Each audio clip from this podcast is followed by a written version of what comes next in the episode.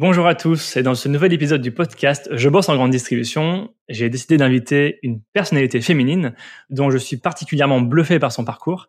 Mon invité du jour s'appelle Karine Sanouillet. Bonjour Karine. Bonjour, très heureuse. Alors bonjour.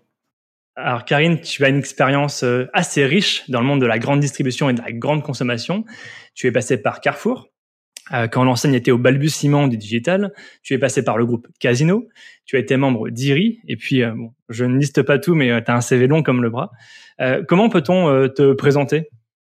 Alors c'est une bonne question, mais je pense que ce qui fait la synthèse de mon parcours, c'est le sujet des clients et des consommateurs.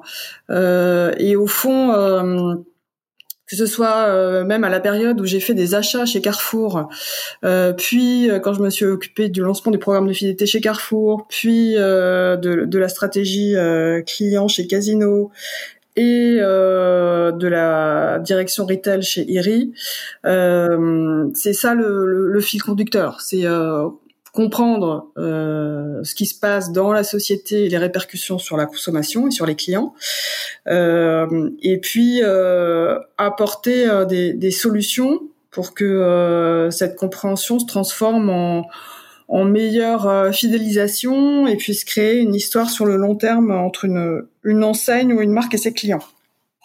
Alors, tu as participé finalement en tant que pionnière hein, sur les sujets digitaux. Comment été perçue l'arrivée du digital euh, au sein d'un paquebot qui est Carrefour? On est en 2005-2006, c'est ça à peu près? Alors euh, moi j'ai été euh, directrice de la stratégie digitale en 2006. Euh, c'était une création de poste, mais il y avait déjà plein de choses. c'était une création de poste dans la mesure où il y avait la volonté de, de commencer justement à rassembler les, les, forces en présence et de, de, de, créer véritablement une stratégie. Mais il y avait déjà, et justement c'était un sujet, il y avait déjà un certain nombre de sites, on va dire. Euh, je, les avais comptés à l'époque, mais c'était plus de 10. Euh, parce que euh, dès, que ça a été un moyen euh, disponible, bah, les grandes enseignes s'en sont emparées. Euh, donc Ushop qui était arrivé euh, dans le groupe avec la, le rapprochement avec Promodes, euh, bah, c'était déjà le site. alors maintenant il a disparu ou était renommé, mais c'était le site pour pour les courses alimentaires du quotidien. Il y avait le site Carrefour.fr qui servait principalement à présenter euh, les prospectus. En tout cas, c'est pour ça que les clients l'utilisaient, euh, mais aussi avait d'autres fonctions, euh, voilà, présenter les grosses OP promotionnelles, euh, donner les, les, coordonnées des magasins. Donc, euh, il y avait déjà beaucoup de choses et, et peut-être trop de choses éparses. Et en tout cas, une des missions auxquelles je me suis attachée, c'est de, de rassembler les choses euh, pour que en digital la force de la de l'attraction de l'enseigne Carrefour soit euh, aussi forte que ce qu'elle est en en vrai, enfin dans la vraie vie, en réel. On, vous imaginez déjà chez Carrefour euh, l'importance que le digital allait prendre dans les années qui viennent, ou c'était vraiment on, balbutiait, on savait pas trop où on allait?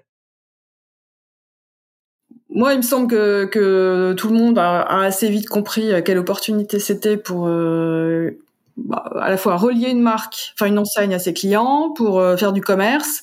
Euh, donc la compréhension de l'importance, même si elle était bah, sûrement pas aussi forte qu'aujourd'hui, mais elle était bien là et avec des initiatives qui étaient bien là. Euh, maintenant, euh, bah, c'est des compétences qui, euh, qui, qui sont montées au fur et à mesure des années.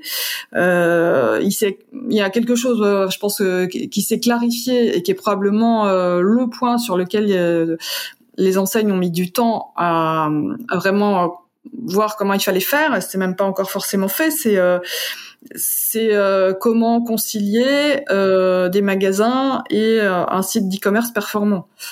Voilà, c'était déjà le problème, enfin la question, la difficulté. Et même si aujourd'hui il n'y a, pas de doute que c'est la bonne direction, que c'est ce que les clients veulent, ça reste quelque chose de complexe à faire.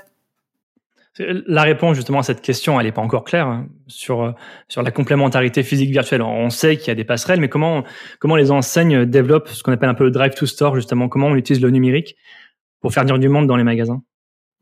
Alors euh, ça c'est un aspect de, ce qu'elles ont à faire. Effectivement, bah, le numérique c'est euh, d'abord euh, un formidable média et plateforme d'interaction avec les clients. Donc il y, a, effectivement tout un volet dans une direction digitale, c'est comment j'envoie des gens dans les magasins.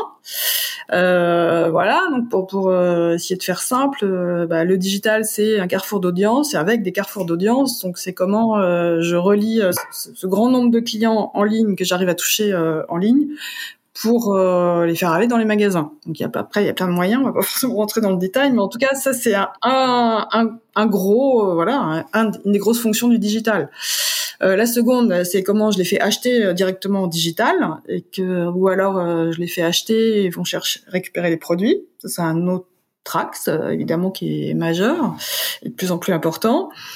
et il y en a un troisième, c'est le digital comme outil de relation parce que finalement c'est une manière de se connecter avec ses clients bah, et de les connaître de, de, de façon qui est pas nouvelle maintenant mais qui est massive donc voilà, il y a, le, derrière le mot digital, il y a du commerce, il y a euh, du commerce en ligne et du commerce en magasin, et il y a euh, de la relation. Donc euh, on, comprend que c'est très riche et, c'est aussi pour ça que c'est complexe et que voilà, c'est pas c'est pas abouti aujourd'hui. Mais en tout cas, en tout cas, il y a eu d'énormes d'énormes progrès de fait et aujourd'hui c'est un, c'est un canal majeur, c'est clair. Un canal d'autant plus majeur que la crise sanitaire est passée par là il y a à peu près euh, maintenant un an, malheureusement. Euh, les enseignes en ont profité pour euh, se transformer. Quel recul déjà, tu, quelle analyse tu fais toi déjà sur, sur l'année au niveau de la transformation de la grande distribution? Est-ce que est-ce que tu as senti une vraie accélération? Est-ce que tu penses que ça va aussi émerger de nouveaux concepts? Alors accélération, c'est sûr, euh, parce que pendant la période du confinement, euh, euh, les, formats dry ont fait plus que x2 en termes de, de chiffre d'affaires. là, on reste à, un coefficient par rapport à avant qui est de 1,3, 1,4. Donc, je pense qu'effectivement, c'est voilà, ça, ça, a à la fois parce que les gens avaient avait, enfin préférait euh, ne pas se rendre en magasin, euh, ça, a effectivement augmenté. Les enseignes euh, se sont organisées. Voilà, donc je, pense que c'est c'est à la fois le sens de l'histoire et puis ça a été une opportunité d'aller plus vite, de convertir des gens qui n'avaient pas essayé et qui s'en sont trouvés contents. Donc je pense que c'est voilà, c'est une grosse accélération. On, a vu justement des enseignes alors qui ont pas euh, les, mêmes résultats. On voit les indépendants qui, eux, sont beaucoup plus agiles et qui grattent des parts de marché face à, des enseignes intégrées. Euh, quel regard tu as, toi, sur euh, ces fameux deux blocs intégrés indépendants? Je j'hésite toujours à, à ma.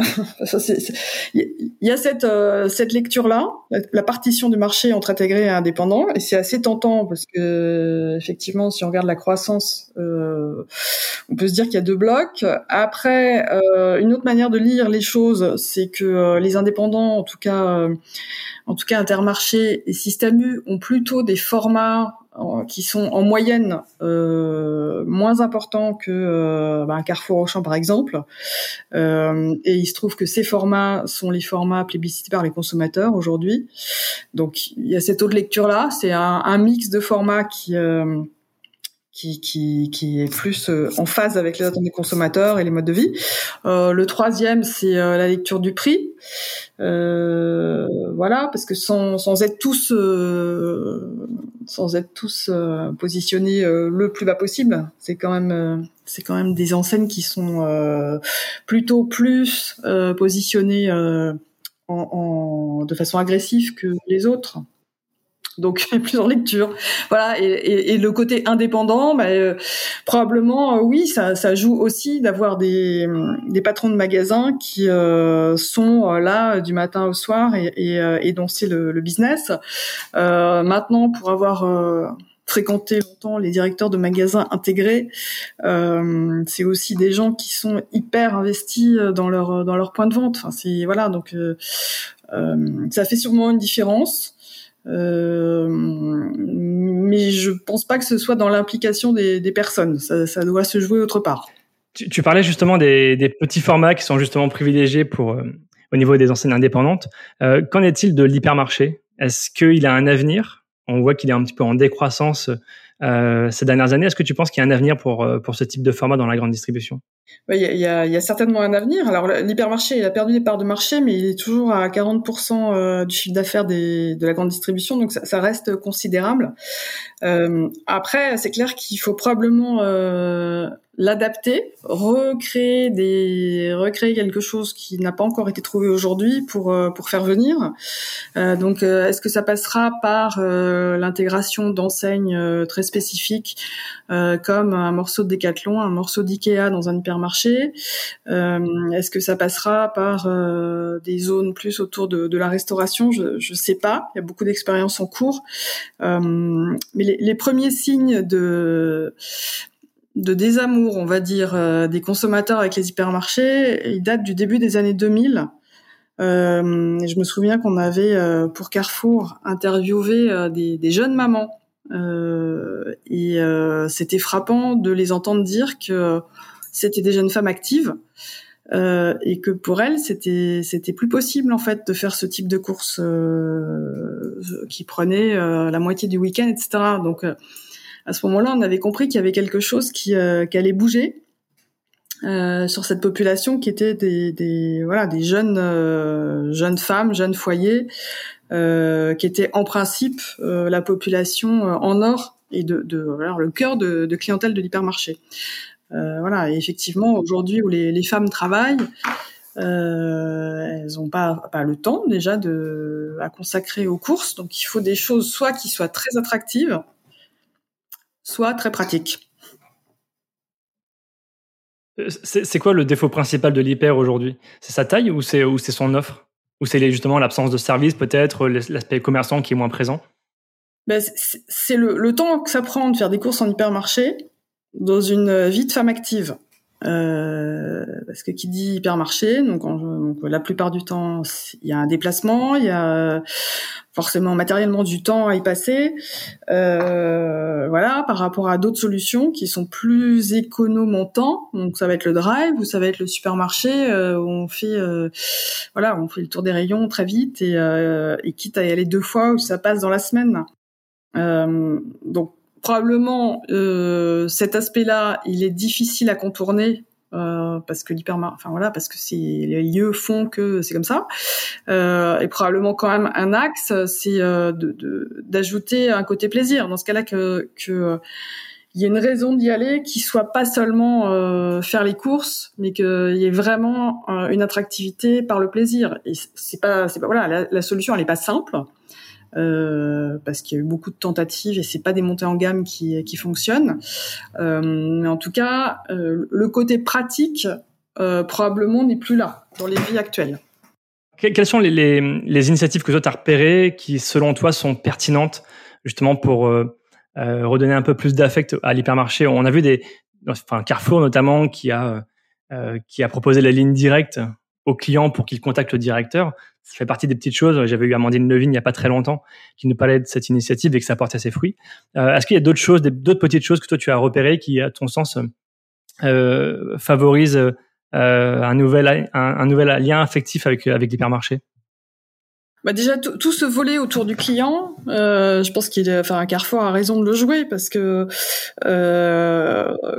comme je le disais, il y a toujours l'hypermarché, c'est toujours euh, la manière de faire les courses pour 40% euh, des achats des Français, donc ça reste considérable. Euh, donc des clients, il y en a beaucoup, et commencer par euh, mieux satisfaire les clients qui sont là et donc leur donner envie d'acheter un peu plus, de, enfin voilà, d'être d'être bien quand ils font leurs courses. Euh, c'est pas c'est pas simple parce que dans ce type de format c'est pas simple, mais c'est effectivement une excellente voie. Donc euh, tout ce qui pourra recréer du lien euh, avec les, les, foyers français qui continuent à aller en hypermarché, c'est bien. Euh, après la reconquête de personnes qui ne vont plus dans ces formats-là, ça passe forcément par autre chose. donc les axes, ça peut être le prix. assez clair. Sur certaines zones, ça peut être le prix, pas forcément partout, mais sur certaines zones où le prix est très sensible, c'est important. Ça peut être les, enfin, l'expérience euh, et euh, voilà, comme je disais, euh, euh, intégrer des offres qui sont euh, connotées à forte valeur, pas forcément chères, mais à forte valeur, une autre marque que celle de l'hyper dans le domaine non alimentaire, c'est une manière aussi. il y a troisième voie, c'est autour des services. et dans un, dans un autre dans un autre type de distribution, c'est ce qui est en train de faire la Fnac dans son plan 2025, euh, euh, de, de, réaliser qu'au fond, euh, puisque les mètres carrés sont, peut-être moins rentables du fait d'une grosse partie du chiffre d'affaires qui est faite en ligne, si on décide qu'on garde ces mètres carrés, il faut y vendre autre chose que des produits. Et il y a toute une catégorie de produits qui nécessitent du service. Donc à la Fnac, c'est évident, c'est tout ce qui va concerner l'installation du foyer d'appareils avec de la technologie. Mais là, il y a des vrais besoins nouveaux. D'autres enseignes ont testé ce type d'approche justement plus servicielle. Alors le Roi Merlin, Decathlon notamment. Laurent Merlin on a le printemps qui vient d'annoncer euh, également qui, euh, un, tournant important qui était pris dans cette direction-là. Euh, bah, le printemps, enfin, on, comprend, il y a une grosse une grosse partie de la clientèle qui est constituée de touristes. Donc dans la période actuelle, euh, ils sont plus là. et donc il y a et puis il y a aussi une montée du, enfin une croissance du chiffre d'affaires réalisé en ligne. Et donc à partir de là, le printemps est en train d'opérer une euh, transformation autour de services. Donc ça peut être les services autour de, euh, de, du conseil euh, pour s'équiper, du, enfin, du personal branding. Enfin après chaque chaque type de commerce va va essayer d'identifier ce que les gens attendent autour de leurs produits, mais il y a, enfin, voilà, c'est clair qu'on est dans une euh, dans une société où à la fois l'expérience euh, et la praticité sont des choses qui sont valorisées. Donc euh, c'est voilà, c'est c'est un, c'est je pense un tournant pour coupler produits et services. On, on, parle aussi beaucoup de bon, c'est pas une utopie, mais de personnalisation de l'offre. de clienteling. Au-delà des mots, est-ce que toi, tu, tu peux nous en dire plus justement sur ces nouveaux concept et quelles sont les, les, les, actions à mettre en place justement pour favoriser euh, euh, une offre plus personnalisée, pour retenir davantage des clients, pour les faire convertir sur l'espace de vente et non en ligne? Est-ce que toi, tu, tu as déjà observé des choses comme ça? Bah, La personnalisation de l'offre, c'est très simple euh, dans le monde Internet c'est forcément plus compliqué quand on est dans un magasin parce que euh, il y a enfin il y a la limite physique des choses. Donc euh, c'est plus complexe. Euh, mais en revanche justement en ajoutant des services le service est matériel on peut personnaliser les choses. Donc je, je pense qu'il y a des choses à creuser autour d'une offre produit qui pourra jamais nécessairement être totalement personnalisée, euh, mais autour des services qui sont apportés. Alors après, ça peut être euh, un morceau du produit qui est personnalisé, euh, mais je pense vraiment qu'il y, y, a des choses à creuser euh, et, et, on est qu'au début sur euh, sur l'ajout d'un service personnalisé autour d'un produit qui peut lui être le même ou plus ou moins le même. Mais, mais pour personnaliser, il faut de la data?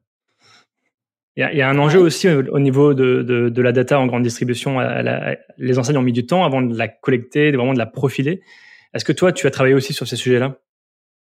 Moi, j'ai en effet travaillé sur ces sujets-là. En fait, à partir du moment où les enseignes ont lancé leur euh, programme de fidélisation, déjà, euh, donc au début des années 2000 pour euh, pour Leclerc, juste après pour Carrefour, euh, ça a été le moment de où elles ont commencé à à, capter et à, et à, utiliser la donnée euh, assez massive.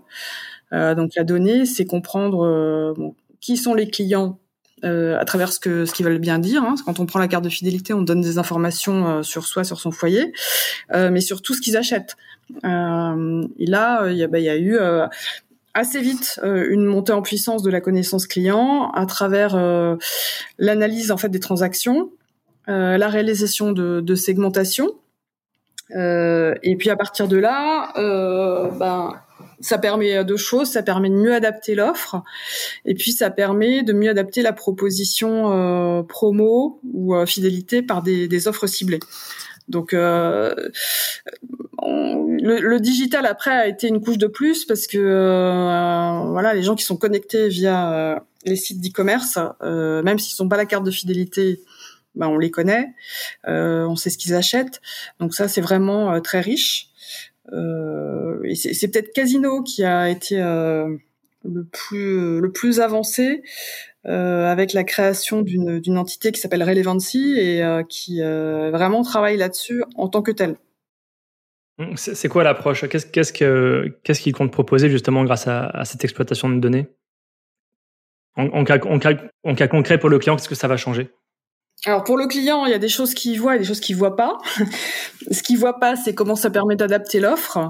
Euh, selon les magasins. Donc ça c'est voilà, il, il s'en rend pas forcément compte, mais en tout cas à la fin ça doit lui apporter un meilleur service. Euh, ce qu'il voit, ça va être des offres euh, plus personnalisées qui lui arrivent par emailing ou par ou sur l'application Casino. donc ça, en principe aussi, ça doit davantage le satisfaire, hein, des offres plus des offres plus adaptées à ses besoins ou à ses à ses achats. et ce qui voit moins ou ce dont il se rend moins compte, c'est euh, c'est des, publicités ciblées, puisqu'en fait, euh, euh, les dispositifs maintenant permettent de, de raccorder l'identité d'un client et ses achats en magasin avec euh, son identité en ligne et donc, euh, ça permet de lui envoyer des, messages publicitaires plus ciblés. Euh, alors, il s'en rend pas forcément compte, mais euh, en principe, ça, voilà, c'est à la fois ça doit moins l'agresser et ça doit lui être plus utile. Est-ce que l'enseigne parvient à mesurer les effets justement de ce finage, de ce ciblage plus affiné justement grâce au digital? Bah, alors c'est tout l'intérêt de ces outils, c'est que c'est des outils qui permettent de calculer un ROI. Euh, voilà, puisqu'on sait exactement, euh, contrairement au, prospectus où on sait jamais. Euh, enfin, le prospectus, on, diffuse une grosse masse et puis il revient une grosse masse de personnes, mais alors euh, c'est difficile d'évaluer la pertinence de ce qu'on avait mis dans, dans, dans, le prospectus et qui est revenu. Bah, ce qui est ciblé, on sait exactement à qui on a envoyé une offre. Euh, et pourquoi, euh, qui euh, a pris connaissance de l'offre, qui a acheté à la suite de l'offre. Donc en fait, ça permet de traquer vraiment les choses et en principe bah, de, de, de, calculer un retour sur investissement de ces offres. Euh, voilà, donc c'est pas toujours simple parce que euh, en réalité il y a des dispositifs qui sont euh, multimédia, donc pour savoir exactement attribuer aux médias X le revenu Y, c'est pas simple. mais bon, justement, il y a, y a, eu énormément de progrès dans dans ça et pour pour aider les, les, les distributeurs ou les marques à investir de façon la plus à la fois la plus pertinente pour les clients et puis la plus efficace d'un point de vue économique. Donc ça mobilise beaucoup de d'intelligence.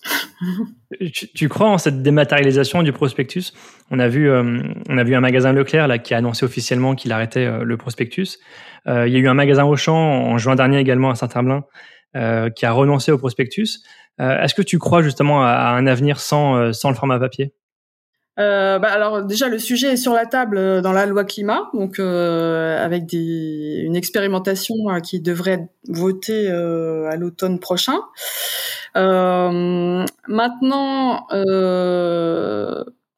voilà, je pense qu'il faut interroger des clients, mais euh, ça, le prospectus reste la première, le premier vecteur de prise de connaissance des promotions. Euh, ça reste un vecteur très important de même de fréquentation d'une enseigne, sans parler des promotions. Euh, le digital et les médias digitaux arrivent quand même euh, assez loin derrière. Donc euh, voilà, et, puis pour finir, il y, a, y, a, enfin, il y, a il y aurait un impact euh, sur l'emploi assez important si on arrêtait euh, tout ça. Donc euh, ça, voilà, c'est pas un problème simple auquel il y a une réponse simple. Euh, il y a certainement un, une direction, des, des, expérimentations qui vont donner euh, quelques réponses. Euh, mais, mais voilà, il n'y a, pas de, il a pas de solution euh, aujourd'hui qui, enfin, il n'y a pas de solution évidente. Non, en tout cas, le, le, digital, ni, le digital n'a pas remplacé le prospectus. Je disais, le, le digital n'a pas encore remplacé le prospectus. Non, Non, euh, non. Puis alors, euh, moi, moi, je suis convaincue, mais alors euh, par expérience, que les consommateurs, ils ont, ils ont, ils ont pas que ça à faire de s'occuper de prendre connaissance des, de ce que font les, les, distributeurs. Donc, quand on les touche directement comme ça dans la boîte aux lettres, ben voilà, ils n'ont rien à faire. Ils ont le prospectus. Euh, S'il faut commencer à aller chercher des trucs sur une appli, sur machin, enfin, on sait très bien en tant que consommateur, on passe pas son temps à, à aller chercher des trucs, quoi. Donc euh, voilà, je pense que le problème est pas simple. Euh... Est-ce que le futur justement de la communication des enseignes, c'est de communiquer autrement que sur le prix et de communiquer aussi autour des valeurs, de, de leur impact sur sur l'économie locale? On, on, voit des enseignes qui sont très euh, très axées autour de ces sujets-là. Est-ce que ça va pas remplacer peut-être à terme le prix? Mmh. Difficile question. Bah, comme on le disait, le prix, ça reste quand même euh, le premier critère. Non, enfin, oui et non. C'est-à-dire que euh, on aimerait bien dire que oui. euh, bah, la réalité, c'est que le prix reste le premier critère de, choix d'une enseigne. voilà, c'est l'alimentation, c'est une part importante du budget des ménages et tout le monde regarde le prix. Alors plus ou moins, mais voilà, c'est quand même un sujet et, et on sait bien que euh, les, les, enseignes euh, sont extrêmement vigilantes sur leur positionnement prix par zone de chalandise et, euh, et à la référence. Donc je pense qu'on est, on est quand même très loin de pas faire attention.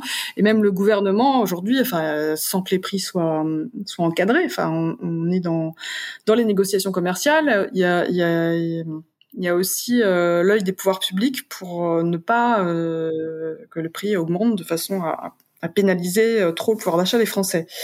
Euh, ceci étant dit, euh, on voit bien que la plupart des enseignes sont en train d'amener d'autres sujets parce que le prix ne suffit plus. Donc effectivement, l'ancrage local est très important.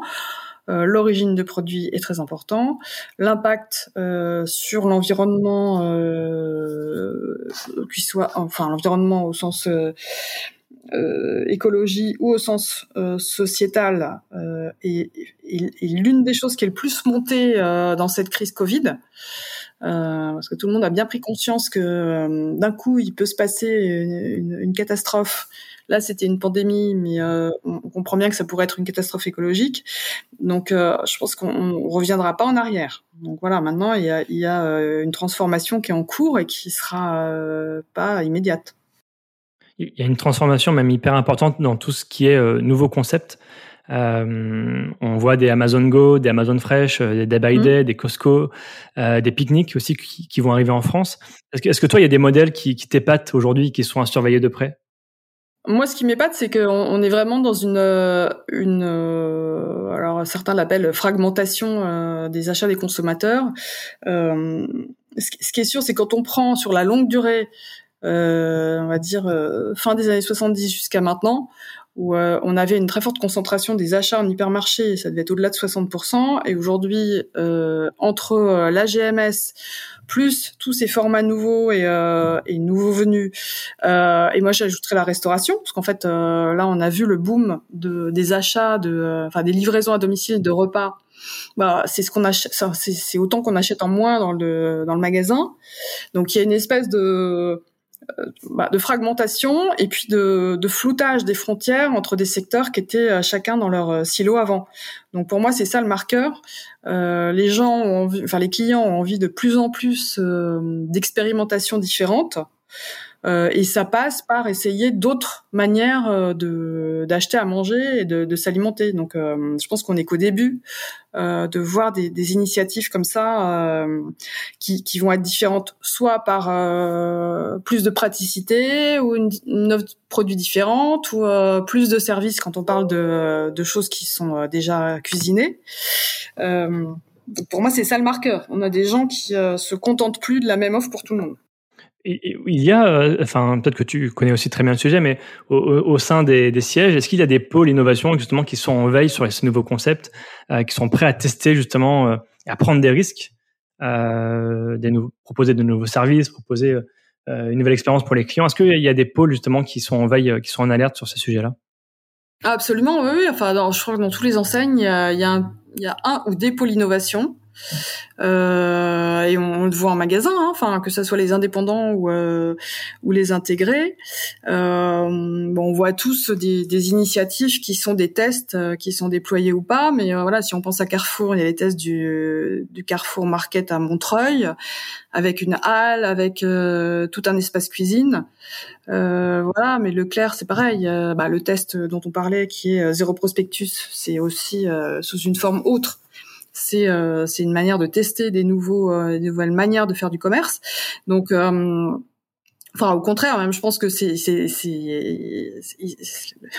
très vivant euh, dans les enseignes et le sujet de l'innovation est depuis longtemps, euh, depuis longtemps, peut-être depuis la création du commerce, en fait, il toujours été là. Et tu, tu crois à, l'arrivée d'un modèle d'Amazon en France? Alors, je sais que je pense que Amazon Go et Amazon Fresh toquent à la porte, je pense, euh, du territoire français. Est-ce que tu, est-ce que tu le vois arriver au cours de l'année? Euh, Alors, c'est une bonne question. Euh, moi, je, je, je, pense que c'est pas si simple, même pour Amazon. Euh, et que l'alimentaire en, e-commerce en France, c'est pas si simple. Euh, sinon, ils seraient déjà là et ils auraient déjà une part de marché significative.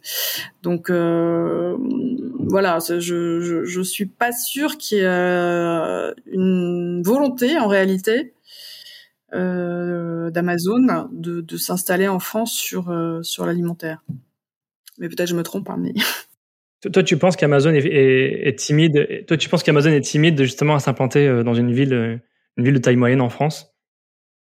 Je, je, je pense qu'en tout cas. Euh, qu'est-ce qui, qu'est-ce, qu'est-ce qui leur manque? Ben, le, e-commerce alimentaire, c'est euh, c'est pas simple euh, dans le sens où euh, on voit bien. Enfin, c'est euh, beaucoup de petits produits avec une très grosse exigence de service donc un modèle économique qui est pas simple. Euh, pour la livraison à domicile, euh, les, clients sont extrêmement exigeants parce qu'on comprend bien hein, s'il manque le paquet de beurre parce que euh, voilà parce qu'il y en avait plus, c'est, il faut retourner faire des courses donc ça sert à rien. Donc il faut quasiment un 100% de qualité en delivery. Voilà, donc ça, veut dire des modèles complexes en logistique. Euh, en France, on a Monoprix qui s'est euh, équipé de, du système au cadeau euh, et qui me semble a fait un pas en avant euh, considérable sur ce point-là. Sur ce plan-là, mais voilà, c'est pas. Enfin, Amazon, Amazon est extrêmement efficace et voilà, il y a, y, y a, rien à dire là-dessus. mais pour moi, s'ils se sont pas lancés, c'est que l'alimentaire est vraiment euh, une complexité et une, un modèle euh, de rentabilité qui est un cran au-dessus de la livraison de, de, produits à forte valeur. Ouais, on, on, voit pourtant leur pique-nique apparemment qui, qui va arriver prochainement en France. Tu, tu crois en ce modèle? Ah, ils sont pas ils sont pas les seuls hein, d'ailleurs sur les commerces alimentaires. Il y a il y a Vite mon marché, je crois, qui est assez euh, assez efficace aussi dans le Grand Ouest. Euh, tu, tu crois en ces modèles-là? Ah, moi moi je, je, je crois en, en, en ces modèles-là. Oui oui tout à fait. Et encore une fois, parce que euh, les clients ont une appétence pour essayer des nouvelles choses. je, parlais de fragmentation, mais voilà. Après, euh, la question, c'est euh, la place que ces modèles vont pouvoir prendre. voilà, encore une fois, c'est la pénétration du marché français en alimentaire, elle est pas, elle est pas simple. Euh, Shop, dont on parlait tout à l'heure, ça existe depuis le début des années 2000. les sites de e-commerce alimentaire, ils existent depuis le début des années 2000. Et on est toujours à un marché sur la livraison à domicile qui est, euh, qui est tout petit. Ouais, qui a genre représenté, je pense, moins de 10%. Alors, euh, j'ai plus le chiffre en tête, mais ça que c'est encore assez faible. Euh, finalement, le, drive a mis beaucoup de temps avant de se, se développer. Et le e-commerce alimentaire se développe, enfin, mettra encore autant de temps, je pense, à, à, à, pénétrer le marché. Le e-commerce avec livraison à domicile, il a démarré quasiment avant le drive. Euh, mais la, la, complexité fait que euh, c'est le drive qui, qui, a été un modèle gagnant. J'ai une dernière question pour toi. Euh, tu es une femme dans un milieu d'hommes. Euh, on voit de plus en plus de femmes à des postes importants aujourd'hui, en marketing, en communication, en RSE. Euh, est-ce que tu penses qu'on verra plus de femmes dans la, à l'avenir à la tête des enseignes? Oui, le, le, mouvement est lancé, donc il n'y a aucun doute là-dessus. Euh, moi, enfin voilà. Après, il y a, y, a, y a, une question euh, qui euh, qui reste non non craquée, mais euh, et dont la réponse encore une fois n'est pas simple. Euh, souvent, la, la, voie royale pour pour les postes de direction dans la distribution, c'est d'être directeur ou directrice d'hypermarché. Euh, et je pense aujourd'hui, voilà, je ne sais pas si on peut compter sur les doigts d'une main ou de deux mains le nombre de directrices d'hypermarchés en France. Euh, et voilà, donc ça a toujours, je pense, été un, un frein parce que euh, le vivier de directeurs, il est là euh, dans les grandes enseignes et c'est euh, voilà. Donc et pour des raisons les places sont chères. Quoi. Bah, les places sont chères et puis pour le coup, ce sont des vies qui sont extrêmement exigeantes en termes d'horaire et, et, pour le coup, je pense pas simple à concilier avec l'éducation d'enfants. Euh, quand des postes en siège qui sont qui peuvent être aussi euh, aussi impliquants et parfois enfin très complexes en termes de voilà de de, de savoir-faire euh, mais néanmoins euh, peuvent se jouer différemment dans une organisation euh, dans une organisation. Donc voilà, je, pense que les, voilà, les, choses vont encore énormément bouger et elles ont énormément bougé avec euh, beaucoup de femmes qui prennent euh, des, postes importants. Euh, il y a la population des directeurs de magasins et surtout d'hypermarchés qui reste un sujet. Alors aujourd'hui, tu es consultante indépendante. Tu as monté ton cabinet de conseil. quels sont tes, challenges en cours et quels sont tes futurs grands projets? Moi, ce qui m'intéresse vraiment aujourd'hui, c'est euh, ça, reste euh, mon fil conducteur, qui est le client et le consommateur. Et euh, je suis, je suis convaincue euh, qu'on est euh, aux prémices d'une transformation des enseignes autour du client. voilà, c'est pas le hasard pour moi si Carrefour et la Fnac viennent de créer au Comex Group un poste client. Voilà, ça, paraît euh, même presque étonnant que euh, ce soit qu'aujourd'hui. Euh, mais Carrefour, c'est en février 2021 et la FNAC, c'était hier, en mars 2021. Donc, euh, c'est ces sujets-là qui m'intéressent. et comment accompagner ce mouvement de, de, la définition de la vision de ce qu'on veut faire pour un client jusqu'à son exécution dans les moindres détails en omnicanal. Voilà, c'est mes sujets pour demain. Ça veut dire on remet le, on remet le client au centre du magasin finalement. Bah oui, du magasin qui n'est plus tout seul puisque dans toutes ces enseignes il y a, le magasin, il y a les sites internet. Donc euh, euh, même si ça semble trivial, euh, c'est dans un contexte qui a radicalement changé et où délivrer au client une expérience sans couture, omnicanal, bah c'est très compliqué. voilà. Bon, je te souhaite euh, un, de, de, futurs très beaux projets, en tout cas, euh, dans cet univers qui est vraiment passionnant. Euh, merci Karine d'avoir accepté mon invitation. Merci, c'était un plaisir d'échanger. Merci à toi, à très bientôt. À très bientôt. Au revoir.